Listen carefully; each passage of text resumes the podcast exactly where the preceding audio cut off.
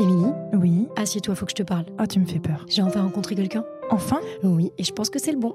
On s'écrit tous les jours, il répond à tous mes mails et il m'a même fait des tableaux de bord. Mais tu me parles de qui? Bah, de mon comptable, tu croyais que je parlais de qui là? T'as vu avec ton comptable? C'est la phrase quotidienne qui illustre bien la relation de proximité qu'on a avec nos clients. Dans ce podcast, je vous dévoile les coulisses de l'expertise comptable, mais attention, hein, pas le plan comptable, les bilans, les liasses fiscales, celles des hommes et des femmes qui créent, qui se développent grâce à notre accompagnement. Je suis Olivier Den et deux fois par mois, je vous retrouve pour un épisode qui vous fera changer d'avis sur mon métier.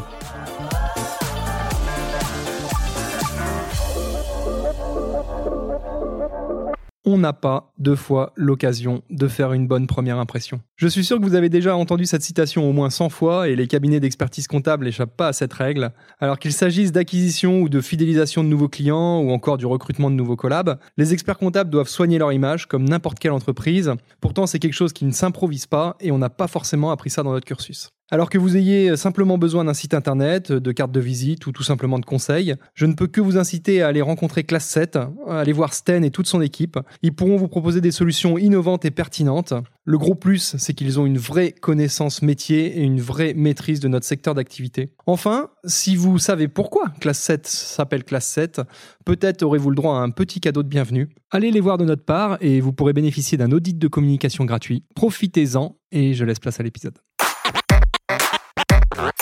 Donc aujourd'hui, comme vous l'avez compris, on, a, on accueille euh, David Yonnet. C'est Yonnet, hein, on, on, prononce comme ça. Tout à fait. Euh, agence euh, Z&Co, pour ceux qui connaissent au sable.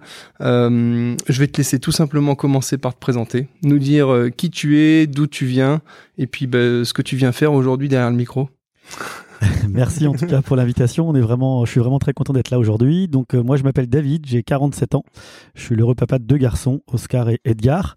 Euh, je suis euh, un privilégié dans le sens où je suis l'un des dirigeants d'une agence de communication qui s'appelle ZenCo avec euh, Thomas Boissineau et Julien Pasquereau, mes deux fidèles associés. Et puis donc ça depuis 2019 maintenant. je suis également heureux avec un nouveau projet qui a été lancé il y a quelques mois maintenant en Vendée, qui s'appelle le Vendée Business Club, euh, qui est une franchise, c'est le 38e club français. Et nous sommes quatre sur ce projet, puisque c'est un projet qui a été porté par l'un des salariés de Zedenco, qui s'appelle Brice Pifto, euh, très connu euh, en Vendée, en particulier dans le milieu du triathlon, du sport. Oui, son nom me dit quelque chose. Voilà, il est à l'initiative d'un gros événement qui a lieu à l'Aiguillon, la Presqu'île, chaque mois de septembre, plutôt fin septembre. Et donc en fait, il a porté ce projet avec nous, donc c'est top. Donc voilà, on a, on a lancé en mars dernier le Vendée Business Club. Bon, bah très bien, ça fait déjà, euh, tu vois, j'ai pris mes, mes, mes, petites notes au fur et à mesure, très comme d'habitude, et ça me fait bien organisé. Déjà, déjà, deux, trois sujets sur lesquels rebondir. Je vois la rigueur d'un expert euh, comptable. Ouais, ouais, on se refait pas, on se refait pas. Mais si tu veux, ça me fait plaisir de t'avoir aujourd'hui dans les locaux pour une simple et bonne raison, c'est que moi, ça me rappelle aussi un petit peu ma carrière, parce que sans trahir de secret, en fait, euh, avant Zedenco, il y avait une autre boîte de communication que j'ai été amené à connaître euh, de par mes, mes, mes, fonctions antérieures. Et donc, toi, si j'ai bien noté, vous avez repris depuis 2019. Dis-nous un petit peu, donc on est dans le, dans le domaine de la communication. Est-ce que je peux commencer par te demander, toi, qu'est-ce que tu faisais avant de reprendre cette boîte alors, il n'y aura pas de joker, donc tu pourras tout me demander, il n'y a pas d'ambiguïté. Avant de reprendre cette boîte dans son format actuel, j'étais salarié de cette boîte pendant que je te dise pas de bêtises, parce qu'en vieillissant, on oublie deux, trois choses. Pendant trois ou quatre ans, j'ai été salarié. Et avant, moi, j'ai eu la particularité ou la singularité de faire plein de choses. En fait, je m'ennuyais relativement vite, j'allais dire. Donc, je faisais des cycles de trois à quatre ans dans différentes sociétés. Euh, je suis au départ, euh, et c'est pour ça que je suis heureux d'être là aujourd'hui, passionné de radio. Donc, j'ai travaillé pour le groupe Énergie en province. J'ai fait quatre ans euh, Énergie, euh, ce qu'on appelait la délocalisation locale à Angers qui est ma deuxième ville euh, après, enfin au même niveau que les Sables d'Olonne d'ailleurs. J'ai bossé pendant quatre ans à vendre des formations d'anglais pour une franchise qui s'appelle Wall Street Institute, où j'ai rencontré, euh, Mm. où j'ai rencontré euh, la femme avec laquelle je suis depuis euh, plus de 20 ans maintenant et qui m'a fait deux beaux enfants. J'ai travaillé dans le monde du stand, dans des grosses boîtes qui s'appellent G. Evans à Lyon, mais dont il y avait un- une grosse unité dans la périphérie de Nantes que tu connais aussi. Mm. Puis chez l'un de leurs concurrents qui s'appelait Becca Event. Euh, le stand ayant beaucoup souffert euh, ces dernières euh, années à cause du Covid. Et puis euh, j'ai travaillé dans une autre agence, dans un collectif de freelance aux Herbiers, dans le bocage vendéen. Et puis voilà pour mon parcours professionnel. Donc vraiment des cycles de 3 à 4 ans où j'ai euh, appris, grandi, euh, regardé euh, les bonnes et les mauvaises choses des gens qui me dirigeaient. Et j'ai essayé de me nourrir de tout ça pour... T'as fait quoi comme formation à la base? J'ai un BTS force de vente. D'accord. Donc j'ai un bac plus 2. Euh, j'ai- je suis à l'aise aujourd'hui avec ça. Ça a été souvent difficile en fait parce que parce que je sais pourquoi aujourd'hui euh, je cherche à, à, entre guillemets un tout petit peu réussir.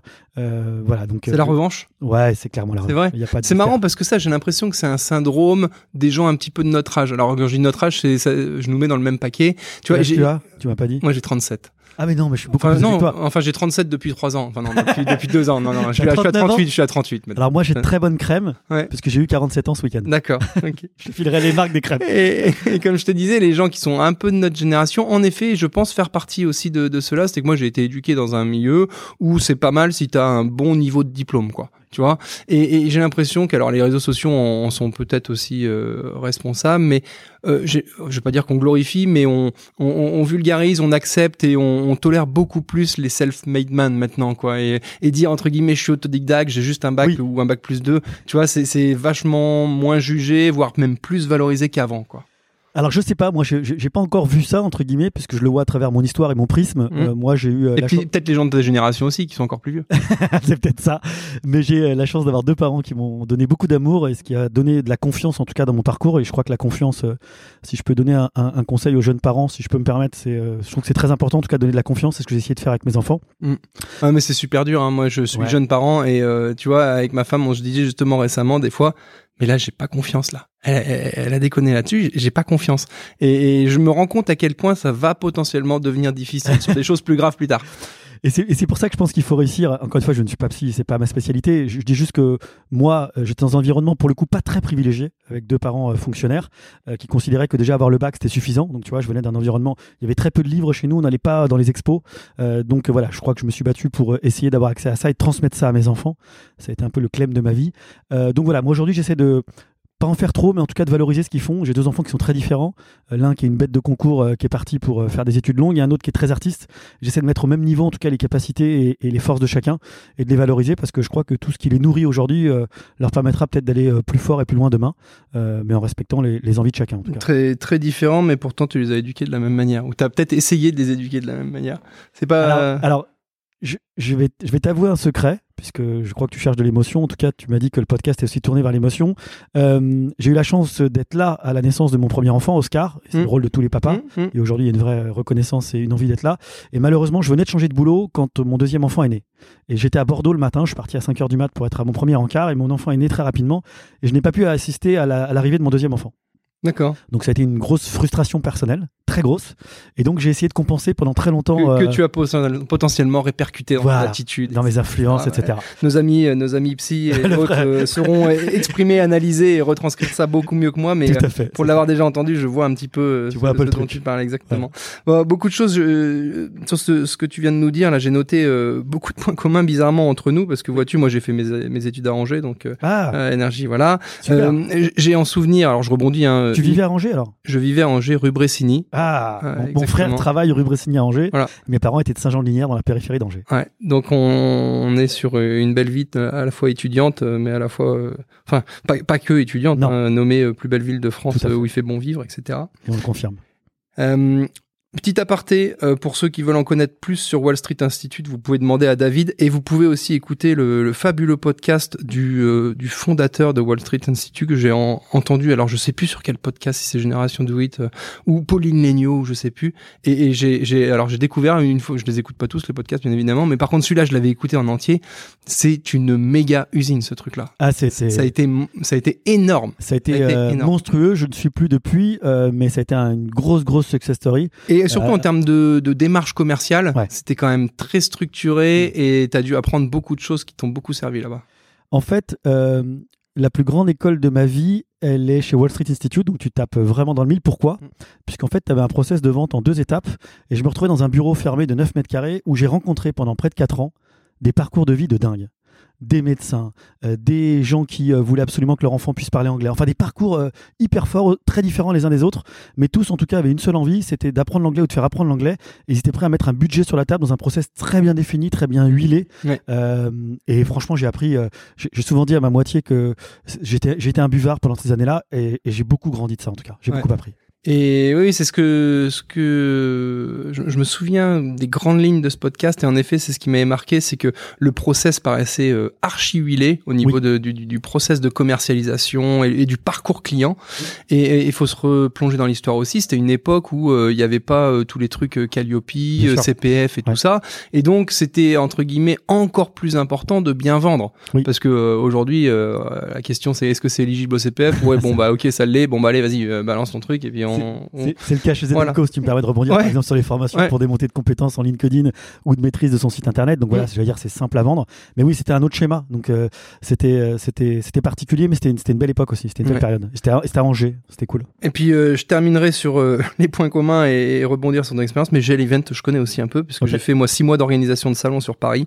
Et bah bien forcément les, les, les gros blocs et tout, GL Event, les gros camions et tout, on a bossé avec eux pendant. Enfin, j'ai bossé avec eux pas très longtemps, hein, mais je, je vois exactement ce dont il parle. Et là aussi, c'est euh, une sacrée boîte et une sacrée réussite dans le, dans le milieu de l'événementiel. Ouais, c'est une grosse, grosse réussite qui vient de Lyon, si je dis pas de bêtises. Et c'est impressionnant parce qu'on parle de deux boîtes à dimension internationale mm. et on sait combien euh, les clients peuvent être différents d'un continent ou même d'un pays à un autre.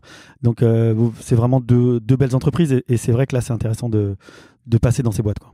Donc si on revient un petit peu plus précisément sur euh, Zadenco, ex-Zephyr et compagnie, donc t'es arrivé là-bas, donc euh, la, boîte à l'origine, elle s'appelait Zephyr de mémoire. Non, elle s'appelait, elle s'appelait Zephyr au démarrage, le, nom d'un vent.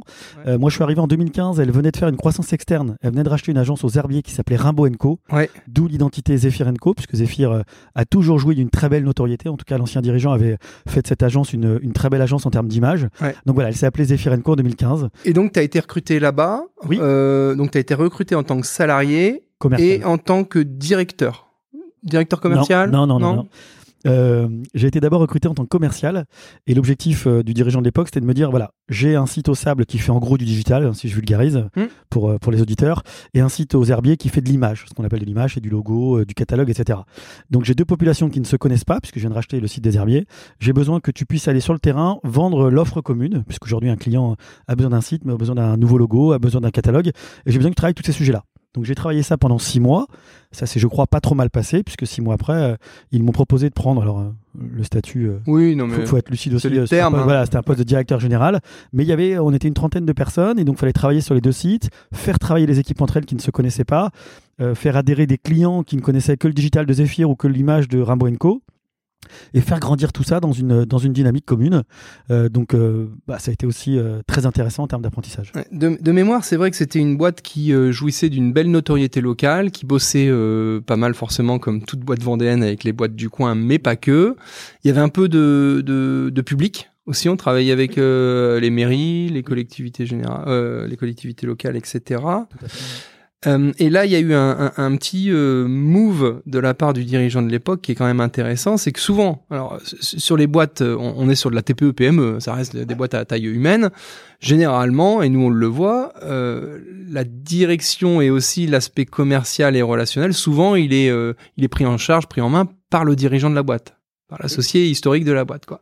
Et là, en fait, euh, ils se sont dit à une époque, et ça devait être euh, Boris Cadu, si je me trompe pas, avec d'autres personnes euh, à la direction, ils se sont dit, bah tiens, on va mettre quelqu'un à la direction commerciale. Oui.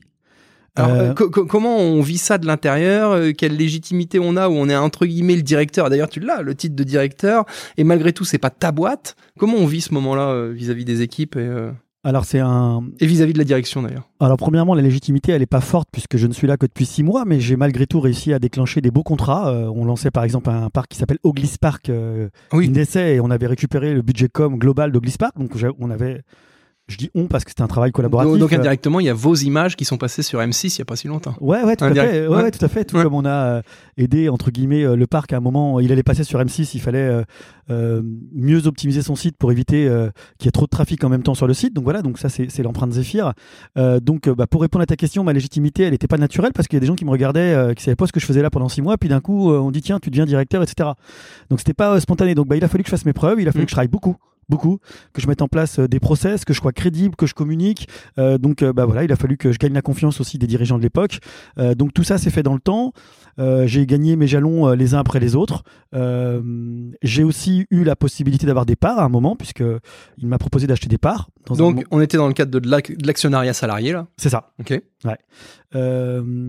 j'ai accepté sur un petit pourcentage, un petit montant pour, pour, pour en tout cas aller dans, dans la même direction commune. Et voilà, et tout ça s'est fait assez naturellement. Euh, il m'a fait confiance, je le remercie pour ça, parce qu'il m'a donné une confiance très forte, très clairement, et que ça a été une opportunité incroyable pour moi. Donc, euh, en tout cas, j'ai beaucoup beaucoup appris également pendant cette période-là. Moi, je la notion de buvard ou l'image de buvard que j'avais tout à l'heure, je trouve qu'elle elle représente assez mon parcours en fait. Ok, ok, ok. Et donc, euh, dans ce cadre-là, je rebondis sur l'actionnariat salarié parce que donc aujourd'hui, vous êtes plusieurs associés. Euh, les euh, Thomas et Julien, qui sont tes associés actuels, euh, étaient dans la boîte à l'époque Oui. Ou, pas Où t'ont rejoint Alors, Julien était là depuis le début de l'aventure, c'est-à-dire depuis 2007. Ouais, donc euh, depuis le tout début. Depuis le tout début. C'était le directeur commercial. Il a, c'est, c'est, c'est un associé brillant. Euh, c'est, on est thèse et antithèse l'un et l'autre. Alors oui, quand tu dis brillant, euh, brillant à quel niveau ou à tes yeux à quel... Il est brillant parce que c'est celui qui, qui fait que je peux dormir tranquillement le samedi soir, et le hmm. dimanche soir. Ça, ça n'a pas de prix, ça. Et ça, ça voilà, t'as tout compris. on gère nous aujourd'hui l'hébergement de plus de 400 sites internet, dont des sites marchands tu vois ce que ça peut comporter en termes d'embrouille, même si euh, je, dis tout le temps, sauf pas des vies non plus. Voilà. Oui. Faut savoir relativiser. mais quand même. Mais voilà, quand tu as un site e-commerce qui pèse quelques millions d'euros, euh, qui peut tomber. Et bah, donc lui, il est plutôt euh, plutôt côté tech? Lui, il est complètement côté tech. Aujourd'hui, euh, dans ses fonctions, il aime pas que je dise ça, mais c'est pas grave. Quand il écoutera, il rigolera. On, l'appelle le directeur de la prod. Non, mais il écoutera pas. Il y a personne qui écoute. Il y a personne qui écoute. Je suis sûr que lui va écouter parce qu'il adore les podcasts. Euh, et puis, le alors lui était là depuis 2007 pour répondre à ta mm. question depuis le début de l'aventure. Euh, et puis Thomas était là depuis 8-9 ans. C'était le meilleur commercial de l'agence. Mm. Et en fait, pour la petite histoire, on, on devait racheter l'agence dans un format dit traditionnel. Mhm. traditionnel. On avait mis un montant en face, etc. Puis ça s'est fait, pas fait pour diverses raisons. Euh, et c'est à ce moment-là que Thomas est arrivé en disant écoutez, moi les gars, euh, euh, vous envisagez un projet à 50-50 Julien et David. Ben moi j'arrive, je vais appeler tous mes clients les uns après les autres pour vérifier s'ils sont prêts à nous suivre. Et si c'est le cas, je vous propose de faire 33, 33, 33. Et puis on va y aller ensemble dans le schéma un peu singulier qui, qui s'offrait à nous. Ouais.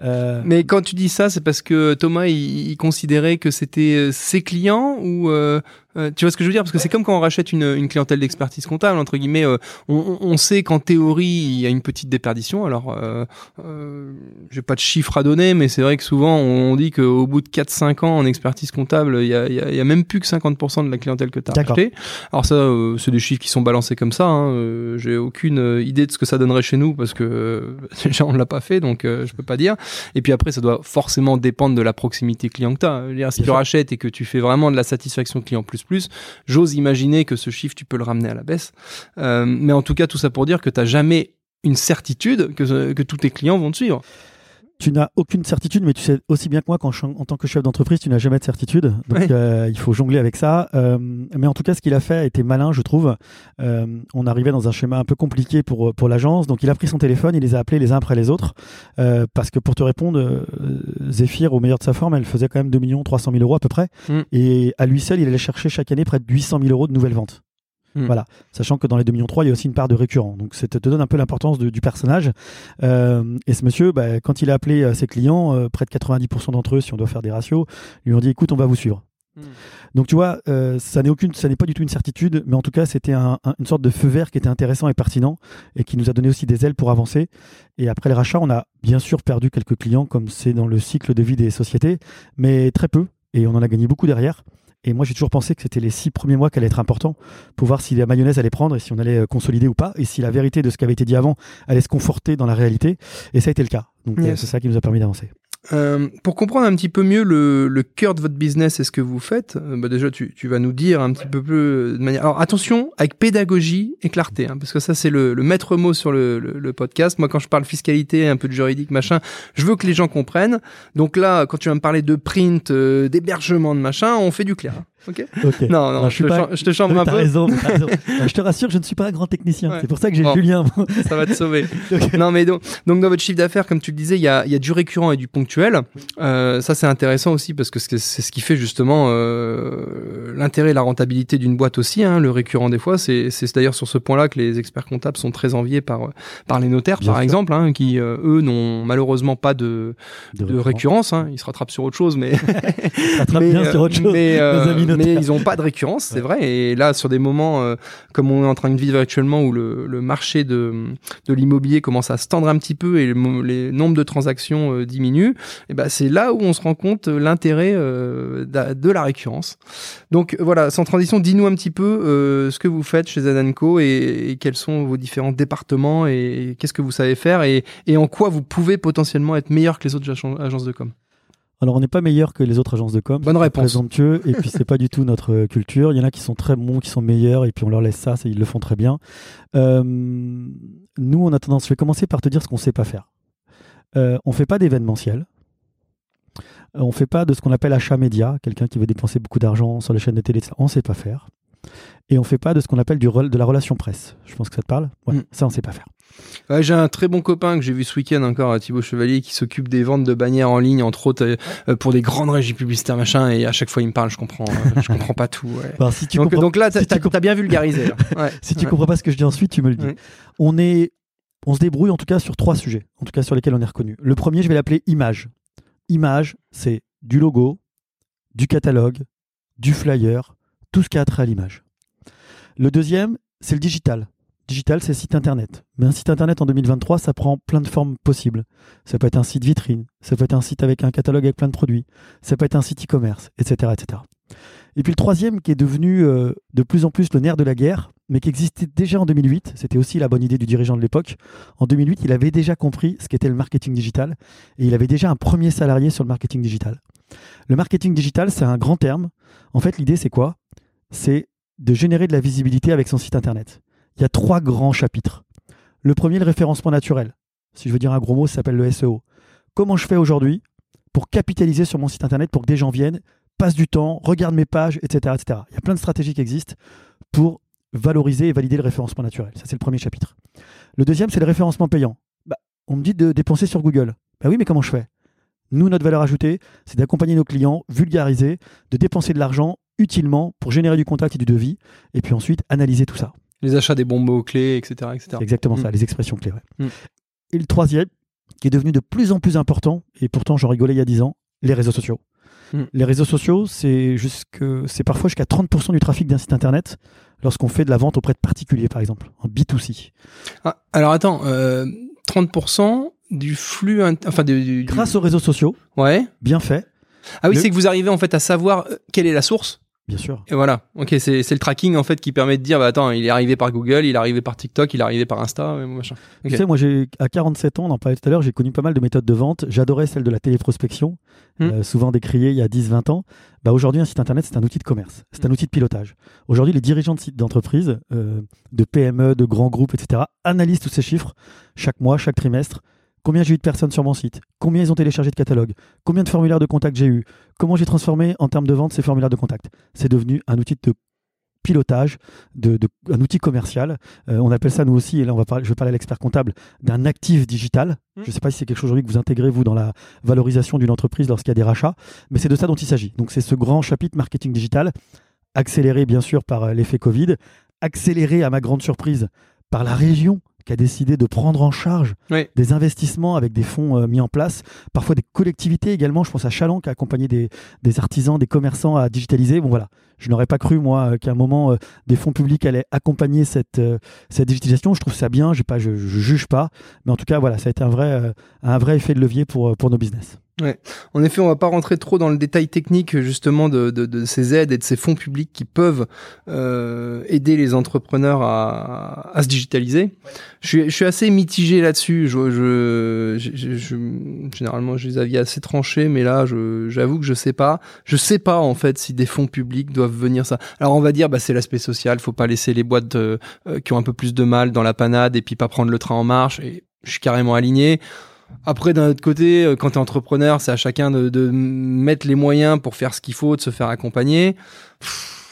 Il y, y, y, en a plein en plus qui devraient en bénéficier, qui n'avaient pas l'info, qui loupent le truc, et d'autres qui, à, à, côté de ça, en ont pas vraiment besoin, non seulement d'un point de vue financier, et peut-être même sur le fond parce qu'ils sont un, et puis vont réussir à aller gratter une subvention. Alors bon, tu vois, c'est pour ça que je suis pas bon. Bon, moi, je suis peut-être un peu plus tranché que toi. J'ai souvent eu des débats houleux avec mon beau-père qui est médecin généraliste et parfois je lui dis que c'était un fonctionnaire déguisé. Il aimait pas trop. Ça nous a coûté quelques dimanches animés. Donc, quand il a su qu'il y avait ce type de d'aide, en tout cas, euh, il a été surpris. Ça a animé aussi nos débats. Euh, euh, je pense qu'un chef d'entreprise, ça doit aussi euh, anticiper et, et, ne pas parler de digital en 2023 pour un chef d'entreprise. Je pense que c'est une erreur, une erreur stratégique. Euh, donc voilà. Donc après, c'est quelque chose qui se budgétise. Tu le sais, ça peut aussi s'amortir sur plusieurs exercices. Je t'apprends rien. donc voilà, il y a des, il y a des, il y a plein de solutions qui existent. Il y a aussi sur notre marché des des solutions de différents niveaux. Tu vois ce que je veux dire? Nous, aujourd'hui, par exemple, faire des sites euh, entrée de gamme, on ne sait pas faire. Euh, je ne vais pas utiliser le mot low cost, c'est pas joli, mais des sites avec abonnement, on ne sait pas faire. Mais il y a des solutions qui existent aujourd'hui sur le marché. Mm. Il suffit de s'informer, il suffit de regarder. Euh, les réseaux sociaux peuvent t'aider. Enfin, il y a plein de solutions qui te permettent d'aller chercher l'info. Et justement, euh, il y a une expression que, que j'utilise assez régulièrement, et je ne sais pas si elle s'applique à votre secteur d'activité, notamment au site internet, c'est le milieu de gamme est mort. C'est-à-dire que je pense qu'il y a en effet des entrepreneurs qui disent non mais moi de toute façon j'ai un budget restreint et il faut que tu me pondes un site, même s'il est low cost, peu importe, c'est pas un gros mot, tu me ponds un site pour 1500 balles. Voilà. Euh, et à côté de ça, il y en a d'autres qui disent bah non, mais moi je veux un truc vraiment chiadé, je veux qu'on bosse sur euh, sur notre site internet, je veux une marketplace associée, je veux un, et dans ce cas-là, tu vas faire un truc sur mesure euh, plus plus quoi. Est-ce qu'il y a encore de la place pour des sites internet moyens quoi? Merci pour cette question. euh, je te rejoins, je suis intimement convaincu qu'il y aura malheureusement et qu'il y a déjà malheureusement plus de place pour le milieu de gamme. En tant que Vendéen, nous, on a tendance à dire, c'est une déformation, qu'on est milieu de gamme plus plus. Tu vois ce que je veux dire On veut pas, on veut pas dire qu'on est, euh, tu vois, ouais, je, je vois. Tu vois l'idée ouais, C'est à la vendéenne, je pense. C'est un peu gros mot d'être. Euh, ouais, c'est un peu gros mot. Alors, plus, que, ça plus, alors que ça devrait pas, puisque nous, on, on, demande à nos clients d'avoir un positionnement clair et qu'il nous faudrait assumer ce positionnement. Mais euh, voilà, il y a des boîtes qui nous ont fait confiance quand on a racheté, qui étaient petites, qui sont peut-être plus notre cœur de cible aujourd'hui, mais qu'on essaie d'assumer. On essaie aussi de dire à certains qu'on sait pas faire. Notre marché, c'est aussi atomisé. Et il y a des freelances aujourd'hui qui savent faire des choses parfois je caricature en disant dans leur garage tout seul. Nous aujourd'hui, quand on fait un site, on est 7 à ouais. intervenir sur un projet. Ouais. Et tu peux entendre que quand il y a sept personnes qui interviennent à différents niveaux de compétences, ça va pas être le même budget que quelqu'un qui travaille dans ouais. son coin. En fait, euh, j'irais plutôt dans ton sens en disant que le milieu de gamme n'existe plus vraiment et qu'on va nous plutôt vers du sur-mesure. Et c'est là-dessus qu'on vient nous chercher, en tout cas Zedenco. Euh, mais voilà, c'est parfois. et, et, et c'est particulièrement vrai parce qu'en fait, en, vous êtes en plus sur un secteur qui est non réglementé, c'est-à-dire que ce que vous faites, tout le monde a le droit de le faire entre guillemets. Il n'y a pas besoin de diplôme particulier ou voilà. Nous, euh, en expertise comptable, en compta, c'est pas vrai. Et tu vois, par exemple sans, sans, dénigrer quoi que ce soit, euh, une petite boîte TPE avec un dirigeant tout seul en EURL qui fait euh, du conseil en immobilier, j'ai n'importe quoi, mmh. c'est pas bien compliqué à faire. Et t'as pas forcément besoin d'avoir le meilleur expert comptable ou le meilleur cabinet d'expertise comptable pour sortir les comptes annuels. Et dans ce cas-là, on pourrait se dire, bah tiens, il y a des freelances en compta qui pourraient te faire ça très bien. Sauf que chez nous, c'est interdit. Ouais. chez nous, parce que faut savoir qu'il y a quand même des enjeux en termes de TVA, d'impôts et tout ça. Et ouais. donc, les règles et l'ordonnance de 45 interdisent les freelances en expertise comptable. Et Dieu soit loué pour nous d'ailleurs. Mais euh, enfin, et surtout pour l'État. Parce que nous, franchement, euh, on en parlait tout à l'heure, euh, il y a suffisamment de boulot, il y a du boulot pour tout le monde. Bien et c'est vrai que cette réglementation a, a, beaucoup, a plus de bons que de mauvais. Mais c'est vrai qu'à ce niveau-là, des fois, les honoraires d'expertise comptable pour les toutes toutes petites boîtes très très simples peuvent représenter une somme non négligeable. Et, et c'est vrai que certains légitimement se disent non mais attends il n'y a pas une secrétaire qui pourrait me faire ça quoi. Et ben non ça n'existe pas. Ben, c'est une chance. Euh, c'est vrai qu'en plus pour rebondir sur ça aujourd'hui faire un site euh, créatif euh, c'est-à-dire graphiquement joli ouais. quelqu'un qui serait seul qui a une vraie belle patte graphique pourrait le faire Ouais. Tu vois ce que je veux dire ouais. Donc sur la partie visible de l'iceberg entre guillemets, euh, c'est compliqué. Mais en fait, c'est ce qu'il y a derrière, c'est la structure technique, c'est le squelette du site, ce qui va lui permettre d'avoir un référencement qui est propre. Voilà, c'est tout ça. C'est cette technique qui avait été inculquée par le dirigeant de l'époque, euh, qui avait cette appétence très forte avec la notion de développement informatique, mm. euh, qui fait qu'on a conservé euh, tout ce qui était bon aussi dans cette histoire. On a essayé d'être dans le relais.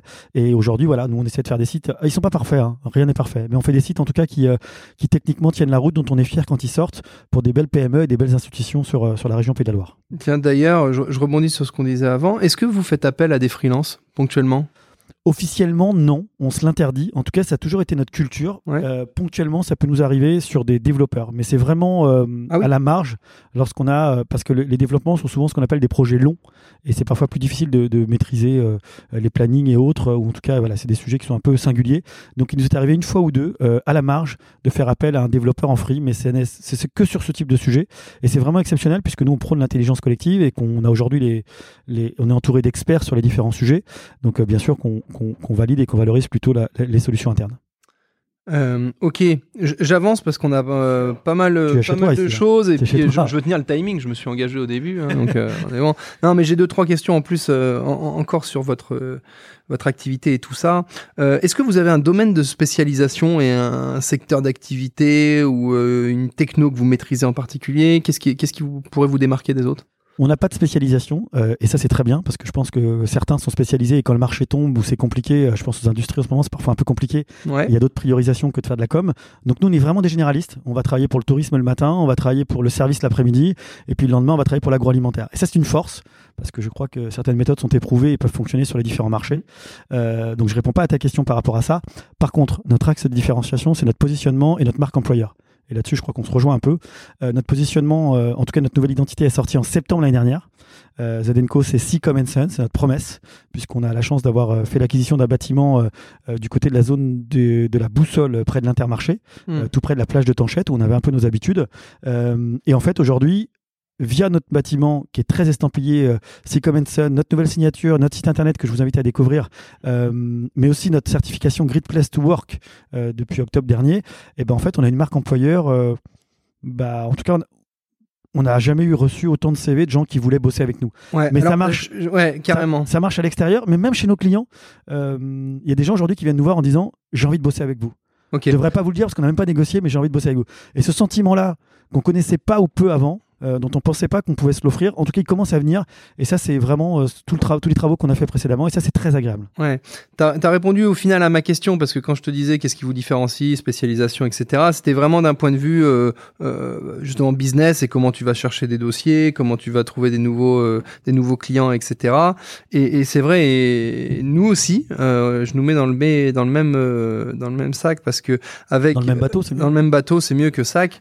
T'as raison. Avec le label Great Place to Work, en fait, c'est vrai qu'il y a certains clients qui disent bon bah de toute façon euh, vous savez faire de la com Zedenco euh, Bel Eden vous savez faire de l'expertise comptable. Ça me voilà que j'aille je vais chez vous ou chez un autre cabinet d'expertise comptable de toute façon Malias mon bilan il sera bien fait. Par contre j'ai plutôt envie de bosser avec vous parce qu'en termes d'éthique vis-à-vis de vos salariés vis-à-vis de votre mode de vie de fonctionnement et tout ça eh ben, je suis plutôt aligné avec vous quoi.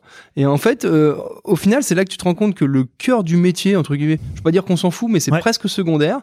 Ils se disent attends euh, en fait moi je veux bosser avec des boîtes qui me correspondent. et je veux que mon expert comptable il me corresponde en termes d'éthique puis bah visiblement d'après ce que tu me dis c'est un peu la même chose pour vous Tu prêches un convaincu sur ces sujets-là, et pourtant je suis un vieux à 47 ans. Je suis intimement convaincu qu'on va, en tant que consommateur, en tout cas au quotidien, on Mm. essaie d'être vigilant sur les choix qu'on fait quand on a la possibilité de le faire. Mm. J'insiste aussi pour le dire. Mm. C'est pas le cas de tout le monde malheureusement.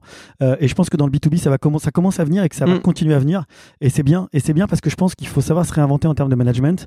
Je pense qu'il faut savoir être vigilant. Et c'est pas du bullshit ce que je te dis là, c'est ce que nous on vit. Moi, j'ai rencontré euh, cinq ou six euh, dirigeants avant d'être un bout de dirigeant avec euh, Zedenco et le VBC. Euh, donc voilà. Donc euh, il y a plein de choses qu'on fait pas bien, mais en tout cas on essaie de se remettre en cause. Et je crois que chez nous, il fait plutôt bon vivre euh, Mm. avec les horaires libres, euh, avec plein de choses qu'on a mises en place.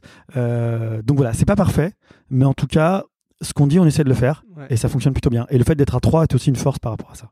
c'est c'est toi qui l'as dit euh, attention au bullshit Ah c'est ouais. clair surtout pour quelqu'un qui fait de la com Ah, merci.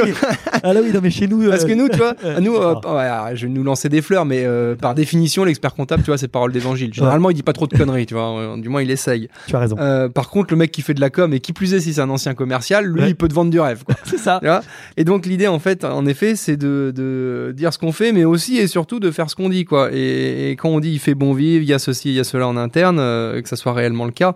Mais c'est vrai. Et pour terminer là-dessus, en effet, t'as beaucoup de clients quand même qui au final se disent euh, ah bah même si la presta elle est de méga qualité, si le prix à payer pour cette presta de méga qualité c'est que les salariés dans cette boîte ils se font victimiser avec des horaires en nocturne, et ils sont payés à lance-pierre et puis et- tu vois, et bah, bah non j'y vais pas quoi. Même même si la presta est de qualité quoi. Je te rejoins à 200%. Je vais prendre un exemple. euh, La boîte avec qui on travaille sur le nettoyage, rien à voir. Mm. Nettoyage du quotidien. Mm. Nous, on a demandé à ce que le nettoyage soit fait en journée.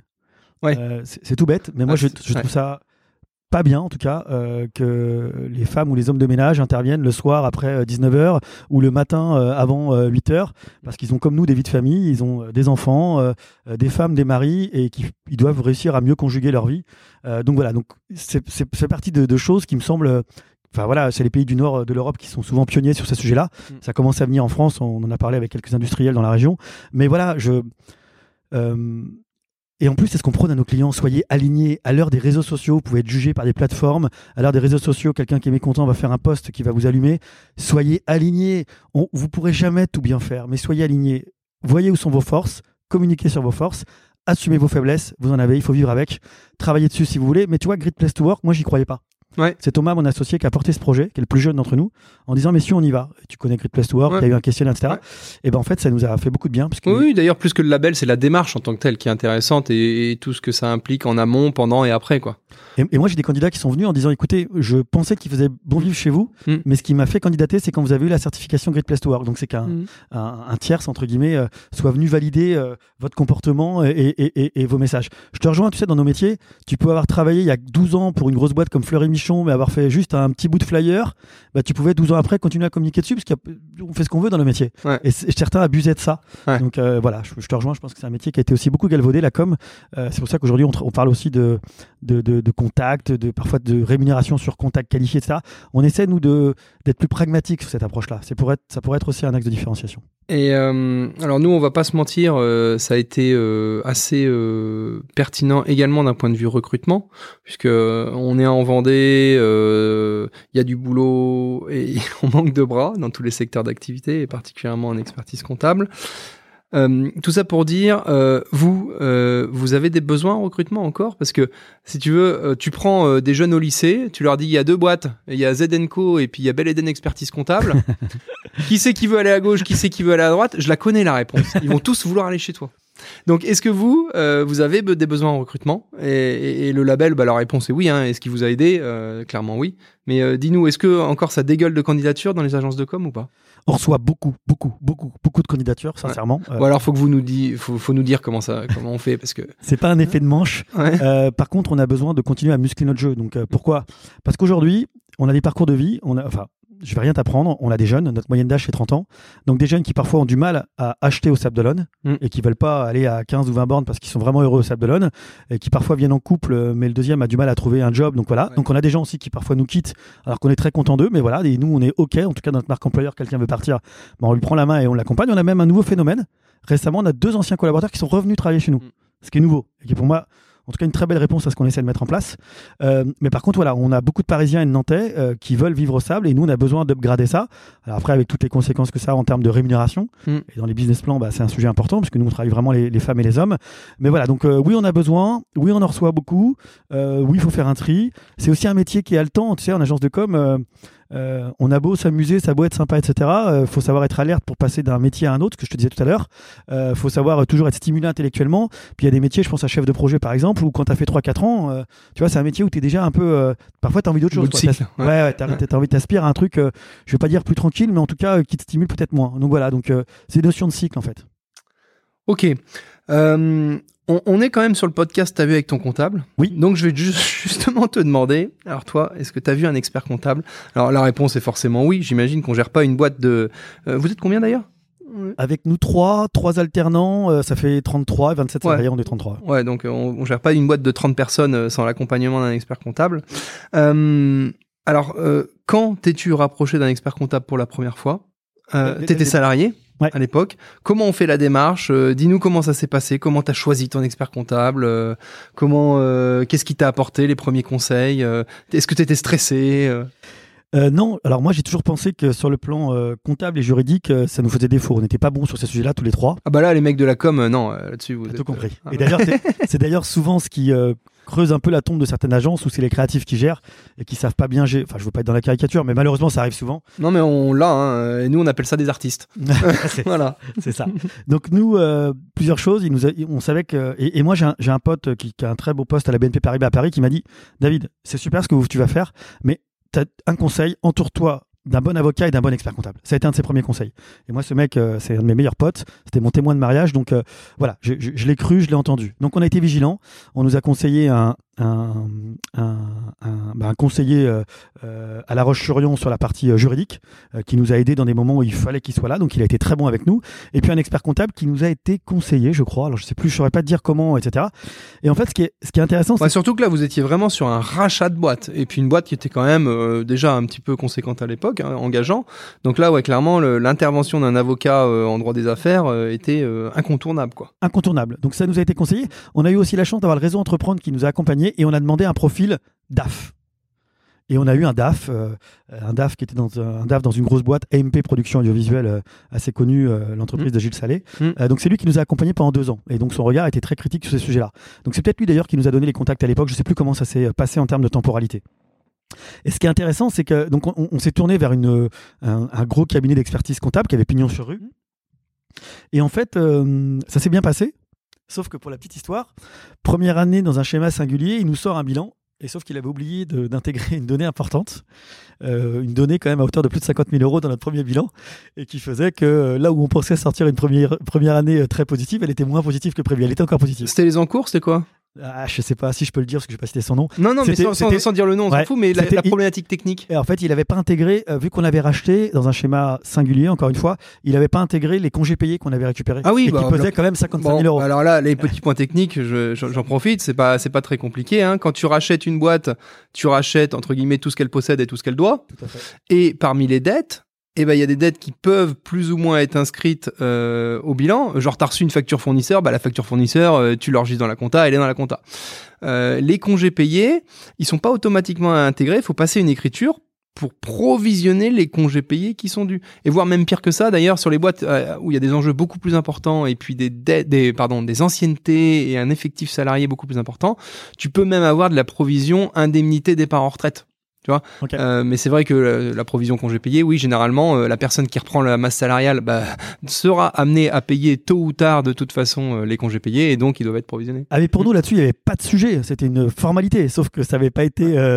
Sauf que pour, et pour boucler la boucle, par exemple, par contre, dans les boîtes du bâtiment, c'est versé régulièrement à la caisse des congés payés, donc là, il n'y a pas de provision. Ok. Voilà. D'accord. Mais euh, mais dans, sinon sur tout le reste de boîte, ouais. Donc euh, donc euh, on sort un premier bilan. Il se rend compte qu'il a zappé entre guillemets, ce qui hmm. me permet l'expression, cette donnée qui est une donnée importante. Alors tout va bien, on ressort un premier bilan positif, mais moi ça m'a fâché et, et quand il faut se fâcher, j'ai pas de problème à me fâcher. Donc voilà, ça nous a coûté de grosses tensions lui et lui et, nous. mais pour autant, il a été il a été honnête, il a été droit, il a assumé son erreur. Hmm. ça nous a pas été fatal. Donc j'ai envie de te dire, on en est sorti grandi. Et depuis, on a une relation qui est très forte, qui est, qui, est, qui, est, très bien.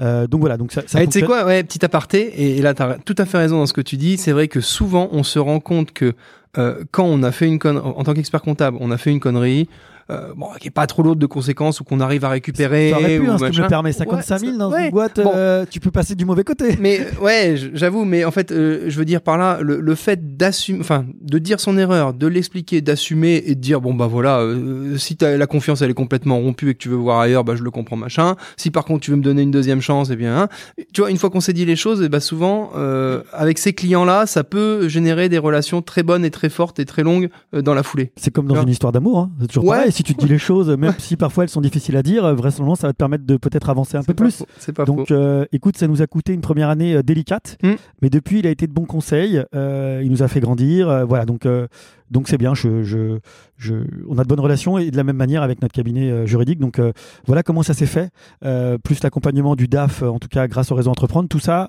nous a permis en tout cas d'avoir des bons indicateurs et une bonne lecture. comme tout entrepreneur qui se lance, tu as dû monter un prévisionnel. Oui. Voilà, tu as dû aller voir les banques. Oui. Euh, tu as dû peut-être mettre un apport. Dis-nous un petit peu comment ça s'est articulé tout ça et si c'est passé comme une lettre à la poste ou si ça a été l'objet de, de négociations plus ou moins tendues euh, on a mis un apport, euh, tous les trois, euh, équivalents, donc ça c'était pas compliqué, on est allé chercher sur nos épargnes personnelles, on a mis de l'apport en compte courant, oui. Voilà, euh, deux d'entre nous en tout cas. Euh, donc bah voilà, c'était aussi de l'épargne, c'était une prise de risque. Euh, sur les banques, j'allais dire dans le, dans le scénario 1, dans le schéma où on devait racheter dans un schéma classique, il n'y avait pas de sujet. Il y avait quatre ou cinq banques puisque Zephyr avait une belle notoriété, tu l'as dit tout à l'heure. Donc mm. on avait une sorte de continuité. Puis ancien salarié, enfin tu vois, ça rassurait. Ça, j'allais dire, ça remplit pas mal de cases pour un banquier qui aime bien être rassuré. À l'inverse, dans le schéma, dans le scénario 2 où ça a été plus compliqué, bah là, il y a des banques qui sont fermées. Ouais. Et, et, donc, bah, on a eu deux partenaires euh, qui nous ont accompagnés, qui ont continué à nous faire confiance. Et ça, c'est top. Parce que de la même manière, elles nous faisaient confiance avant, elles nous ont fait confiance après. Donc, on, on, on se sent en tout cas une certaine. voilà, on, on, a envie d'être fidèles. Elles ont été là au moment où il fallait être là. même si on s'interdit pas et on a fait rentrer d'autres banques sur d'autres projets là récemment. tout comme on, on fera rentrer d'autres partenaires sur d'autres projets. mais voilà, donc la bonne nouvelle, c'est qu'on a récupéré notre rapport en compte courant récemment.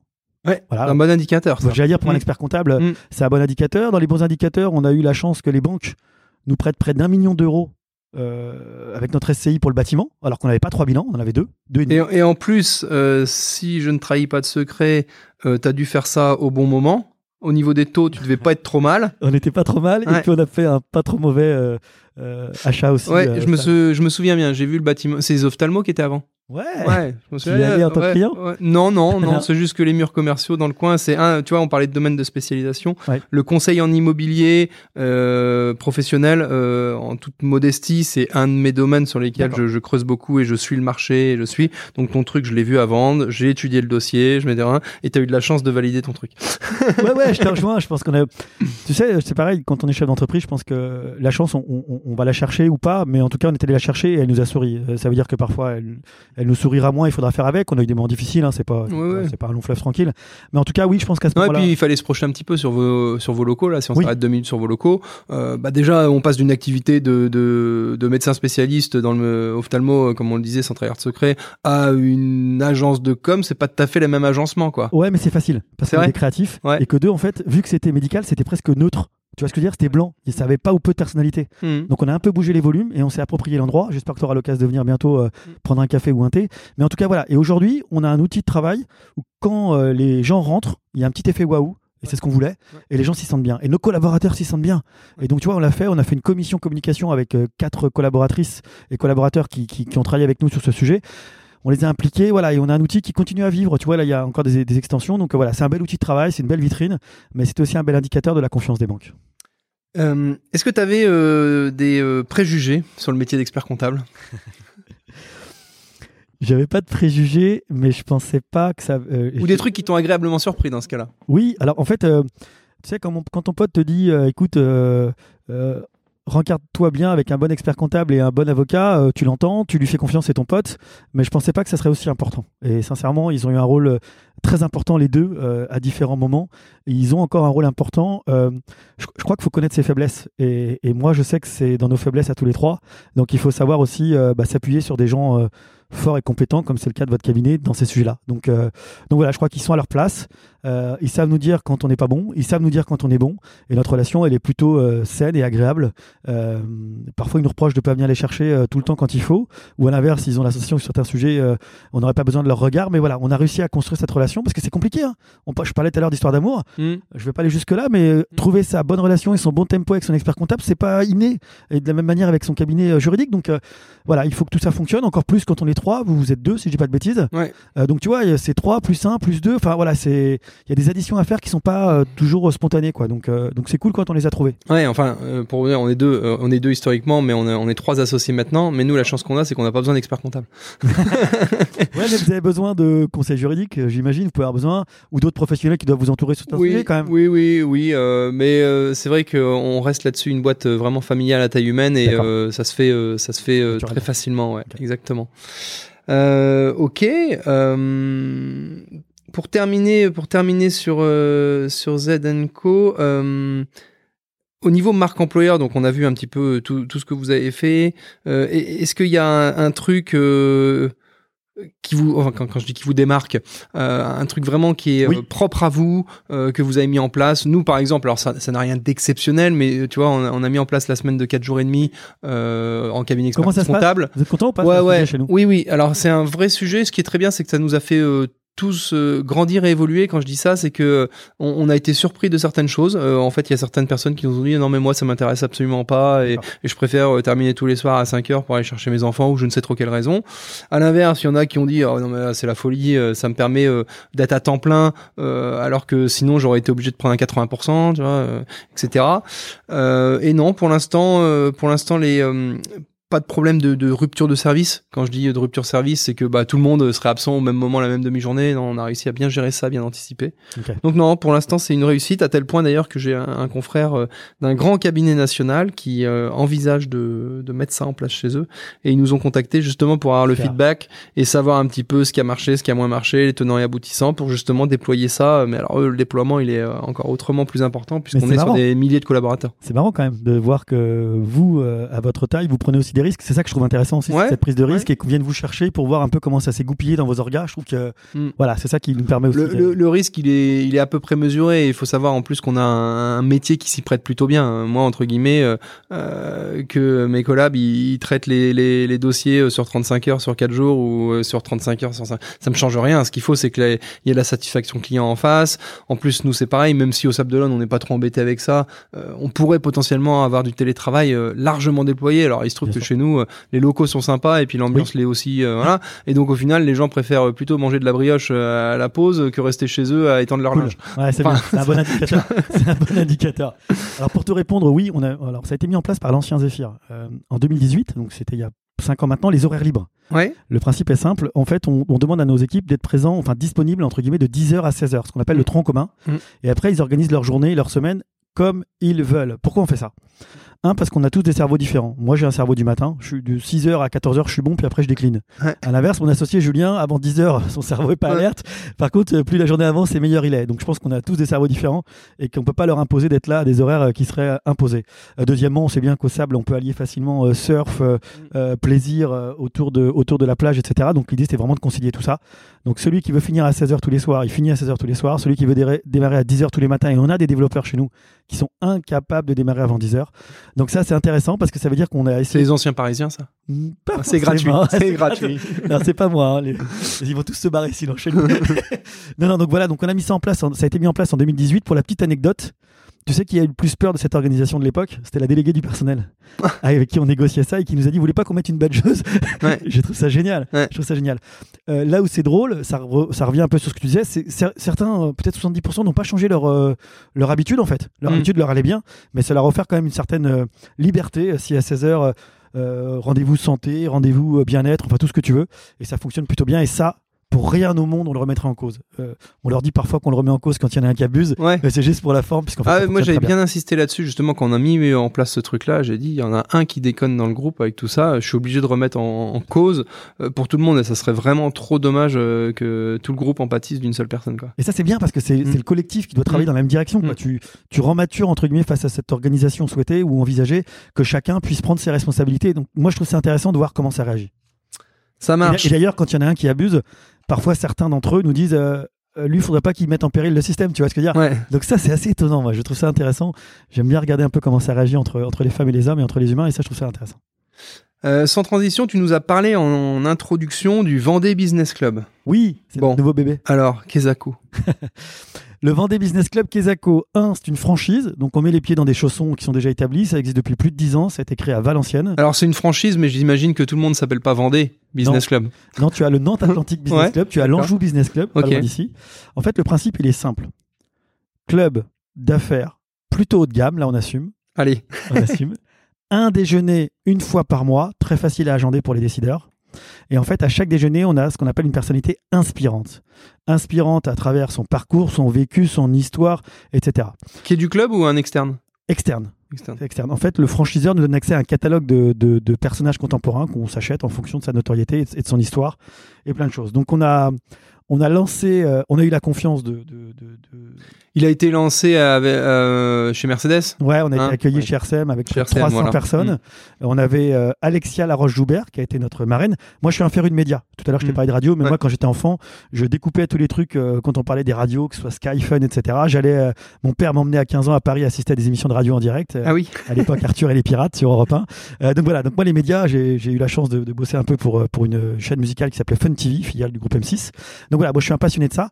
Donc on a eu Alexia Laroche-Joubert. Alexia Laroche-Joubert, pour un gosse comme moi, euh, c'est un signe, hein. c'est quand même celle qui a produit Love Story en 2001. Ouais, parle ouais. ou pas? Oui, oui, bah oui, forcément. Euh, C'était Mm. un cataclysme dans le paysage audiovisuel. Donc c'est notre marraine pendant un an, elle est là. Et puis ensuite, on a fait un premier déjeuner au mois d'avril chez RCM Marine, qui nous a accueillis euh, du côté de Saint-Gilles-Croix-de-Vie, entre les bateaux. haut de gamme. Et là, on avait Gérard Rolls, on était un peu plus de 80 personnes. On a eu au mois de mai, là tout récemment, la chance d'avoir Nicolas Devilliers, on était au Puy du Fou, on était près de 120. Et puis là, on va être avec Jérôme Carviel le 20 juin prochain. Ah ouais, donc vous avez des invités assez prestigieux quand même. Au mois de septembre, on a Roselyne Bachelot. Ouais. Au mois Ouais, d'octobre, on a Donc, Henri Le donc, donc, donc là, là, c'est moi, qui me permet de le dire. En effet, vous pouvez euh, très légitimement euh, revendiquer votre euh, positionnement euh, plus plus. Allez, on va pas dire 3 plus parce qu'on est en Vendée. Non, non, mais, mais- oui, oui, oui. Puis là, tu, t'offres une adhésion. L'idée, c'est vraiment de se dire, c'est une parenthèse dans votre mois. Quoi. Vous allez sortir, vous allez pouvoir faire du business, apprendre à connaître des gens qui sont autour, mais vous allez aussi passer un moment et puis vous allez retenir des choses. Ouais, c'est une fois par mois, tu m'as dit. Un une fois par mois, un déj. On serait ravis de vous recevoir d'ailleurs si vous voulez venir. hein. Bah, très honnêtement, Vous avez pas le temps. je- non, mais non, non, non, justement, je fais un aparté et, et, euh, en fait, c'est pas que j'ai pas le temps. En fait, on trouve toujours le temps pour ce qu'on souhaite. Voilà, déjà. Le seul truc, c'est que bah, plus t'avances, plus t'as de sollicitations à droite à gauche, et t'es amené à devoir faire des choses, euh, t'es amené à devoir trancher, chose que sur les premières années de vie, t'es pas obligé de faire parce que tu remplis au fur et à mesure tant qu'il y a de la place. Sauf qu'aujourd'hui, en effet, on est obligé de trancher, et il y a un truc tout bête, par exemple, euh, euh, EDO auquel j'ai été très Oui. présent, machin, bah, j'ai passé la main à notre nouvelle associée euh, qui elle s'implique un petit peu plus et prend indi- indirectement mon relais parce que moi j'ai plus le bien. temps pour.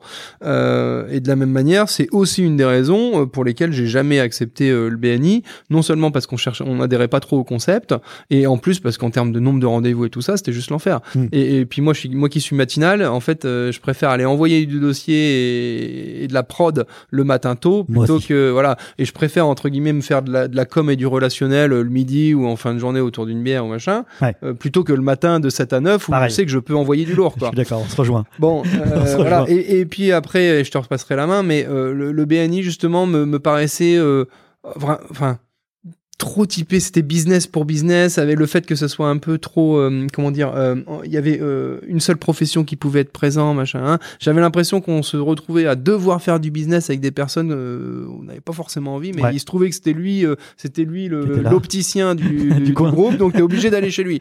Bon, j'adhérais pas trop au concept et non seulement ça, et puis en plus le fait que j'avais plus de temps, j'ai décliné. Mais euh, tout ça pour dire quoi, une, fois- une fois par mois, euh, t'as forcément le temps, une fois par mois. Et puis encore une fois, je, je te promets que nous, on a été adhérents du Nantes Atlantic Business Club. J'ai fait des belles rencontres. On a rencontré euh, des Jean-Pierre Raffarin, on a rencontré des Jacques Seguela, qui est un, un pont dans notre métier. Euh, donc voilà, donc c'est, tu passes un bon moment, quoi. Euh, Il y a eu Marion Bartoli, Thomas, mon associé, fan de, de tennis. Tu Mm. vois, il y a Ah eu ouais. des belles rencontres. On a Henri Lecomte, on a invité par les internationaux de Vendée au mois de novembre. On sera Ouais. sur le site et on veut faire des choses un peu uniques. Tu vois, là, je suis en train de négocier avec un, un- une grande surface pour peut-être faire un déjeuner dans une grande surface qui serait privatisée entre midi et 14h. Ouais. L'idée, c'est de faire vivre une expérience. On va être à l'usine Étoile à Fontenay-le-Comte, qui est un site réhabilité qui est superbe, qui est exceptionnel en Sud-Vendée, avec Christelle Morancet, présidente de région, qui sera là. Et on va avoir un grand nom de Canal Plus de qu'elle est dure à avoir. Eh ben, on l'a. Ouais. On l'a au mois de novembre, ça vient d'être validé, on l'a. Et on aura un très grand nom euh, des médias au mois de décembre. On va faire un- une corrélation avec le Nantes Atlantic Business Club. On sera peut-être au Puy du Fou une fois de plus. Et on sera surtout avec, euh, si tu as connu les grandes heures de Canal je t'en dis pas plus, euh, on va avoir être un, un grand personnage de Canal. D'accord, ok. J'ai ma petite idée pour Canal, mais n'étant pas, euh, n'étant pas euh, ultra au taquet, je, je m'abstiendrai. Par contre, c'est vrai que le Puy du Fou, là, on en entend beaucoup parler actuellement, euh, notamment avec leur développement aux États-Unis. Là, et là, ils passent. euh, bon, déjà, c'était déjà au top du top, mais là, euh, aller chercher les States, euh, Ouais. c'est encore un levier de croissance euh, incroyable, quoi. Plus la boîte de production dans le cinéma. Le cinéma, c'est un métier Ouais. quand même Ouais. singulier, un peu à part. Ils, ils sont en train de pousser les meubles, ils ont des grosses ambitions pour ça. Donc, euh, non, bravo, franchement, c'est belle. Et, et justement, l'organisation, donc c'est une franchise, Oui. c'est de l'associatif?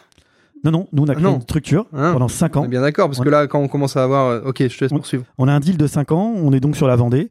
Euh, donc notre objectif, c'est d'avoir ce qu'on appelle des adhérents qui adhèrent à l'année Mm. euh, et qui vont pouvoir bénéficier des 10 déjeuners. Il n'y en a pas en juillet-août. Euh, ils viennent, ils viennent pas, ils, in- ils invitent des partenaires, des fournisseurs, des collaborateurs. Mm. Et l'idée, c'est de passer un bon moment. Ils peuvent faire du business entre eux.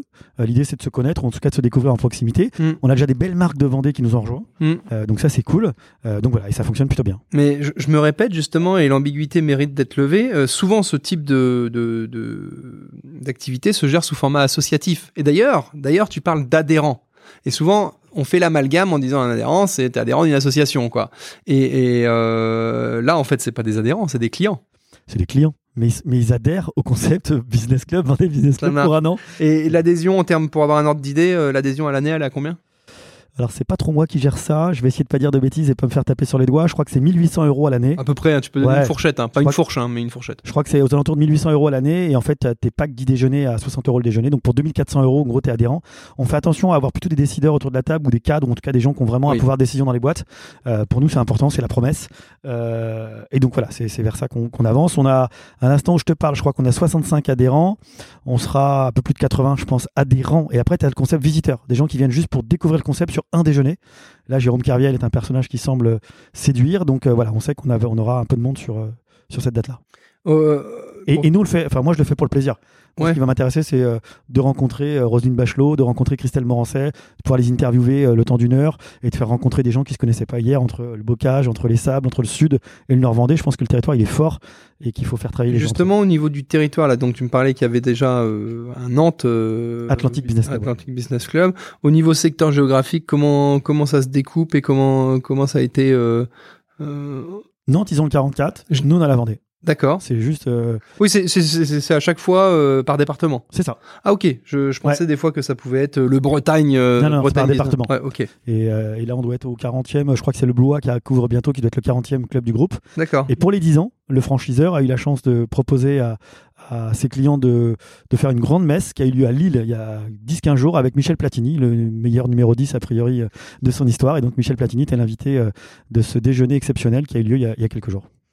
Ok, très clair. Bon bah euh, à réfléchir, à voir. Euh, On aura peut-être Nicolas Sarkozy ou François Hollande qui sont sur la to-do list. hein.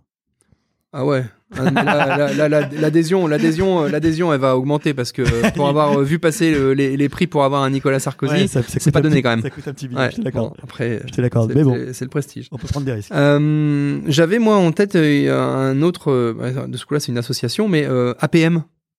Tu connais APM Bien sûr. T'en penses quoi? T'en fais partie? T'en es euh, Non, j'en suis pas, j'en suis pas encore. Euh, J'ai fait Germe pendant trois ans, qui est le petit frère ou la petite sœur? D'accord. si tu connais Germe. Non, je connais pas. G-E-R-M-E. Ouais. Euh, L'ancien dirigeant m'avait offert également ce privilège d'assister pendant trois ans à Germe, Mmh. euh, dans un schéma qui doit se rapprocher, 10 rencontres par an. Et puis euh, APM, j'ai souhaité y aller, mais je voulais pas y aller trop tôt.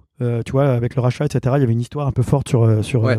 sur Zephyr Zedenko. C'est un de mes projets 2024. Donc en 2024, sur Matoudou, on a chacun nos missions avec Thomas et Julien. On est parti en van une fois par an il y a 15 jours Mhm. pour savoir notre roadmap 2024. Et dans ma roadmap, je voudrais pouvoir m'inscrire à un APM. Donc voilà, c'est dans mes sujets. Là, je suis en train de Donc vous êtes parti à trois euh, dirigeants pour faire la roadmap euh, de votre boîte ensemble. Une fois par an, on part en van tous non les mais trois. ça c'est trop un truc de nouveau dirigeant ça. Je sais pas. On Mais dort ensemble dans le van et on se dit surtout ce qui va, mais ça c'est facile, mais surtout ce qui va pas. Et ça, Ouais. voilà, ça nous coûte un- aussi un peu, mais c'est très important et ça c'est essentiel.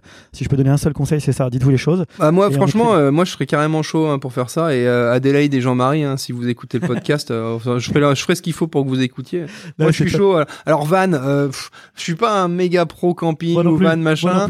on, on peut trouver un truc un peu plus cosy, confort euh, mais Et on a mais, fait euh, van à Saint-Émilion, c'était très Ouais, sympa. Mais, mais le concept me plaît beaucoup, en effet, euh, définir la roadmap ensemble, se dire ce qui va, ce qui va pas, et les attentes de chacun, parce que c'est vrai que on est tel temps, tellement la tête dans le guidon toute l'année, à se croiser, machin, on se dit les trucs entre deux portes. Là, c'est vrai que se retrouver deux, trois jours ou deux jours ensemble, et voilà, voilà, pouvoir vraiment se poser et, et puis dire les choses, ça peut être bien. Nous c'est ça. C'est Ouais. deux nuits. Le van, on se rate pas, on se dit les choses. Est-ce qu'on a envie de continuer à bosser ensemble Mm. Ce à quoi on aspire Est-ce qu'on va vers ça ou pas? Voilà, euh, c'est un vrai discours de vérité. Mais pour moi, ça c'est très important. En tout cas, dans l'association que j'ai avec Thomas et Julien. Mm. Mais je me répète, j'ai pas l'impression que euh, c'est quelque chose que nos anciens ils faisaient quoi. Non, je suis d'accord. Ouais, Je te rejoins. Et, et- et pourtant, ça marchait. Ouais. Alors peut-être qu'il faisait différemment, peut-être qu'il faisait autour d'un whisky le soir comme dans ce Mad que j'allais Men, te dire, comme dans ouais. la série Mad Men, Ouais. si tu connais, Mm. euh, qui est une série culte dans le domaine de, de- de l'agence de com. Peut-être qu'il faisait différemment dans un autre format, euh, mais je pense qu'il, s- enfin, je, Et- ne et- crois pas. Et, Mm. euh, pareil, est-ce qu'à l'époque il y avait beaucoup d'associations à deux ou trois? Je sais pas, j'ai pas de assez d'éléments pour ça. Euh, le fait d'être associé à deux ou trois, est-ce que c'est un élément plus récent? Je sais pas. Euh, Il y a peut-être aussi le fait que tout va encore beaucoup plus vite euh, d'année en année et de génération en génération et, et que à l'époque ils avaient peut-être le temps plus facilement de se dire ça en effet autour d'une bière le soir ou machin que maintenant euh, tout va à 200 à l'heure. euh, Euh, tu- le tu- soir, on a les enfants à gérer. Ouais. euh, on a Mais eux aussi ils avaient les enfants à gérer. Je suis pas sûr que les mamans et les papas qui étaient Ouais. chefs d'entreprise il y a 20 ou 30 ans, sans être dans la, le grief ou la caricature, avaient mis euh, comme nous peut-être la relation. euh, et encore, moi j'ai 47 ans, j'ai pas tout fait bien sur ce sujet-là. Mais en tout cas, voilà, je pense qu'aujourd'hui on court après le temps, tu l'as dit, parce qu'on veut tout réussir. Et on essaie de tout réussir. Et je sais pas si eux, à leur époque, avaient envie de tout réussir. En tout cas, ils le voyaient différemment. C'est une très belle conclusion que tu as entamée ici. Euh, très très bien. Pour essayer de, tenir le timing justement, euh, on a deux trois questions euh, redondantes euh, que nous posons à nos invités. Euh, Est-ce que tu as préparé une citation déjà? Non Non. Ah, j'avais pas bon, l'info. eh ben c'est très simple. Eh ben tu vas essayer de me trouver une citation dans les cinq prochaines minutes. Ah oui. Et pendant ce temps-là, euh, je vais t'en embrayer sur un sujet, euh, enfin sur une autre question à laquelle tu vas pouvoir répondre euh, sans problème, Ok. puisque en fait on est dans, dans le partage de bons plans et le partage d'infos sur ta vie avec ton comptable. Alors toi qui es du coin, est-ce que tu voudrais nous partager justement un bon plan, que ça soit Oui. une balade, un resto, Oui, un resto. un, un endroit, Un resto. ouais. Alors moi, je suis épicurien. Ouais. Euh, et j'ai découvert un resto tout récemment, euh, qui vient d'ouvrir il y a trois semaines, un mois, qui s'appelle L'Acertus. Alors je te dis, je t'expliquerai pas. Non mais c'est sûr, vous avez fait, euh, vous avez fait leur com et tu. Non. Ah, ben, je te jure que non. On a, Je te fais Alors, marcher. on n'a pas fait leur com. Par contre, j'ai ma collaboratrice Flavie qui est community manager chez, chez nous et son mari travaille là-bas. Voilà, comme ça tu sauras presque tout. Euh, c'est un resto qui a ouvert en face du Casino des Atlantes, la Certus. Donc, D'accord. euh, au bout de la, au bout de l'autre côté. Euh, c'est un super resto qui sera. C'est anciennement où il y avait euh, où il y avait euh, le japonais, non Alors c'est juste à côté. Le japonais D'accord. qui a fermé, mais juste à côté. ouais, juste à côté. Ok. Euh, je te l'annonce. Comme j'avais annoncé que la Bissou serait étoilée, il le mérite. Il Ouais, l'a. je l'avais annoncé aussi. euh, Tu l'avais annoncé mérite, avant. bah, bien Et sûr. ben la Certus, je t'annonce qu'il va être étoilé. Laisse-lui euh, 12 à 18 penses mois. Vraiment sûr, sûr, sûr. Je prends les. Bon allez, on Je y te- va. On se revoit dans un an à la Certus si tu veux quand ils seront Allez. étoilés. Mais je te le promets, ils seront. Donc moi, je vous conseille à tous d'aller à la Certus pendant que c'est euh, entre guillemets accessible, quand on a un peu la chance de pouvoir aller au resto et de choisir ses restos. En tout cas, c'est euh, c'est top. C'est un super endroit, vraiment. Bon, bah, c'est ça qu'on aime et j'aime d'autant plus ton conseil qu'il est précurseur. Et moi, j'adore. J'ai- J'aime bien avoir un petit cran d'avance. Et là, justement, on avait un cran d'avance sur la Bissou, en effet. Et bah là, euh, on aura un cran d'avance sur. Redis-nous le nom. C'est La Certus, L apostrophe A C E R T U S. Allez-y, euh, vous venez de ma part. Vous allez voir, vous allez très bien reçu. Ça marche. Nickel. Euh, si t'as toujours pas trouvé ta citation, j'ai une autre question. Et euh, la question, elle est relativement simple. C'est, euh, nous sommes dans 10-15 ans. Euh, Zadenko existe toujours, mais où est Zadenko? Qu'est devenu Zadenko? Ouh Est-ce que j'ai le droit de prendre un joker là ou pas? Euh, Tu peux dire que tu sais pas. Je pense que Zedenko continuera à grandir. Je pense qu'elle va continuer à s'appuyer sur ses points forts, sur ses niveaux d'expertise. Elle sera une forme de référence sur la grande région Pays de la Loire. Aussi, on travaille de plus en plus avec des Parisiens. Post-Covid, la visio leur va bien Ouais. et puis ils ont découvert les sables. Donc je pense que ce sera une boîte qui se portera bien. Est-ce que moi, j'aurai encore les clés de cette boîte? J'ai pas la réponse à cette question. Ouais. Je mettrai un point d'interrogation, mais je pense que c'est une boîte qui continuera à... Parce qu'il y a les compétences, il y a les clients, il y a la fidélité. Enfin, il y a tout ce qu'il faut en tout cas pour que la recette euh, Pour, euh, puisse continuer à grandir. pour étayer un peu ta réponse et, euh, et, et agrémenter ma réflexion à moi, est-ce que tu penses que c'est possible de rester à isopérimètre dans ton type de boîte? Ah, dans le contexte actuel, non. Mais pourquoi? Parce qu'on le sait tous, euh, il y a des opportunités pour racheter, euh, il y a des opportunités pour revendre. Euh, J'ai lu un article récemment, je crois que dans les 10 ans, 70% des entreprises changeront de propriétaire. Ouais. Donc des opportunités, on en a déjà eu, hein, on en a rencontré. Ouais. C'était pas le bon timing. Des choses ont été évoquées. Voilà, c'est très flou, je vais rester flou volontairement. Mais en tout cas, il y aura des opportunités dans tous les sens. Mais alors, des opportunités, ça forcément, il y en a. Il suffit d'ouvrir les yeux et c'est comme en immobilier. Hein. Tu te balades en vélo, tu lèves les yeux, il y a forcément des opportunités à chaque Mhm. coin de rue. Mais euh, non, ma question, elle est aussi en termes de volonté, c'est-à-dire de, volonté et de possibilité. Est-ce qu'il est possible de dire non mais voilà, on est une équipe de 30, là globalement ça le fait, euh, on a suffisamment de boulot, on a un carnet de commandes qui est à peu près ok, euh, j'ai pas envie de croire d'agrandir, ça va juste me générer des emmerdes supplémentaires et c'est pas les 1000 balles de plus que je vais avoir à la fin du mois qui vont me rendre plus heureux. Est-ce que c'est possible de rester à isopérimètre? Tu sais, quand on a racheté l'agence, euh, moi j'avais envie qu'on soit 100, 150. Non mais Oui, donc- il y a une volonté de donc, ta part. Et, et donc pas pour gagner de l'argent, parce que aujourd'hui on n'est pas à un stade. Enfin voilà, on- encore une fois, je, moi je me considère comme privilégié et que pour moi c'est un non-sujet. Alors c'est facile de le dire quand tout va bien, mais moi ce qui m'intéresse c'est les connexions entre les, les femmes et les hommes, c'est leur capacité à travailler ensemble, etc. Euh, une fois qu'on a racheté, qu'il a fallu poser le bateau et que tout avance, on a on a revu ça, puis on est trois, donc tu vois. Donc euh, moi je pense qu'il y a des choses bougeront. Je ne sais pas dans quelle direction, mais ça va bouger. Rester à ISO, euh, ça va être compliqué, même si on est déjà un, petit gros, tu vois, je, à 30-33 dans notre marché qui est atomisé, il y a plein de petites structures, beaucoup de petites structures. 30-33, on commence déjà à être un petit, petit paquebot, tu vois ce que je veux dire? C'est peu au regard des, tailles d'entreprise, mais dans notre marché, ça commence à être sympa. Nos clients, nos concurrents sont plutôt des agences nantaises euh, qui vont peser 30, 50, 70 collaborateurs, tu vois, des, gros faiseurs, ou euh, voire même parisiens sur les marchés parisiens. Donc, euh, voilà, mais, euh, je pense qu'on va, il va nous falloir continuer à, acquérir des compétences et il y a des sujets qui sont en cours, en tout cas des discussions qui sont en cours avec des, avec des spécialistes sur un marché. Ça marche. Bon, bah tu as bien répondu à ma question. Euh... J'ai pas botté en touche. Hein, non, non, non. Est-ce que tu as trouvé ta citation? Je n'ai pas trouvé ma citation, mais Eh ce ben, sera pas une grave. citation, mais je vais te dire juste un truc. Ouais. Dis-nous le mot de la Euh, fin. Et c'est pas du bullshit. Euh, je suis intimement convaincu que pour être où j'en suis aujourd'hui, euh, ça repose essentiellement sur la personne qui m'accompagne au quotidien, ma femme. Hmm. Ça fait 20 ans qu'elle m'accompagne, qu'elle est de conseil sur beaucoup de choix. et souvent, quand je l'ai écoutée, j'ai fait les bons choix. Quand je l'ai pas écouté, j'ai fait des mauvais choix. Euh, donc voilà, je pense que dans une vie, il faut pas euh, nier euh, et il faut voir l'importance de celle qui vous accompagne ou de celui qui vous accompagne parce que c'est aussi ces gens-là qui font qu'on avance, qui nous ouvrent les yeux, qu'on confronte les idées, etc. Et sans ma femme qui elle est prof d'anglais, qui est pas du tout dans le business, Mm. j'aurais pas en tout cas cette plénitude que j'ai trouvée aujourd'hui professionnelle et personnelle. Donc euh, voilà, en tout cas, si c'est pas une citation, je voulais juste Et la elle remercier pour s'appelle comment Elodie. Elodie. Bon bah Elodie, on l'embrasse. On elle. l'embrasse et euh, on se souvient de bons moments que vous avez passés chez Wall Street Institute, si je Ouais, me souviens bien. Tout à Parce fait. qu'elle est prof d'anglais, c'est là-bas que tu l'as Bravo, rencontrée. bravo. Voilà. Euh, non, non, mais euh, je, je vais te, je vais laisser les auditeurs sur cette euh, belle fin. Mais c'est vrai que j'ai certains confrères qui, et un confrère en particulier de La Roche qui m'a dit ça aussi. Il m'a dit euh, ma carrière, euh, même si ma femme est au foyer, euh, c'est notre carrière parce que sans elle, euh, sans son accompagnement au quotidien et sans le fait justement de partager et, et- et de décider ensemble en disant est-ce que tu es ok pour que je fasse passer ma carrière, hein? Et ben euh, sans, sans elle, ça aurait pas été possible. Et dans ma roadmap, c'est Mm. pour ça que une fois que les enfants seront grands, ils sont en train de grandir, Ouais. je pense qu'elle trouvera sa place d'une manière ou d'une autre dans une organisation. J'ai envie de rebosser avec elle. Je connais pas le format, mais ça, ça fait partie de la roadmap que j'ai à 5, 10, 15 ans. Et bah donc à, à revoir dans 5, 10, 15 ans euh, avec grand plaisir, voir Merci si tout ça se réalise. Merci d'être venu nous voir. C'était un Et puis plaisir. ben, euh, je me rends compte en fait que je connais votre euh, bâtiment euh, en mode ophtalmo, mais je le connais pas en mode euh, Z Z Co. Donc euh, bah, je viendrai vous dire un petit bonjour et Avec puis euh, plaisir. et puis euh, voir un petit peu comment vous avez rénové ça avec beaucoup de goût, j'en suis certain. Je ne sais pas, je ne peux pas juger, mais en tout cas, tu te feras ton avis par toi-même et tu seras le bienvenu. Et Ouais, si, si. En tout plaisir. cas, euh, voilà. Si, euh, si- j'espère que vous avez apprécié l'épisode. Euh, C'était un tour intéressant puisque euh, bah, il y a à la fois du technique et puis de l'entrepreneurial et euh, c'est vrai que c'est un peu notre cœur de métier euh, chez Ta Vue avec ton comptable et au cabinet expertise comptable euh, Belle Eden. Et ben à la prochaine sur la plage ou ailleurs. Eh ben, Hein ou ailleurs, avec grand plaisir. Merci Salut. pour ton invitation. À Ouais, bientôt. Ciao. bye. Salut.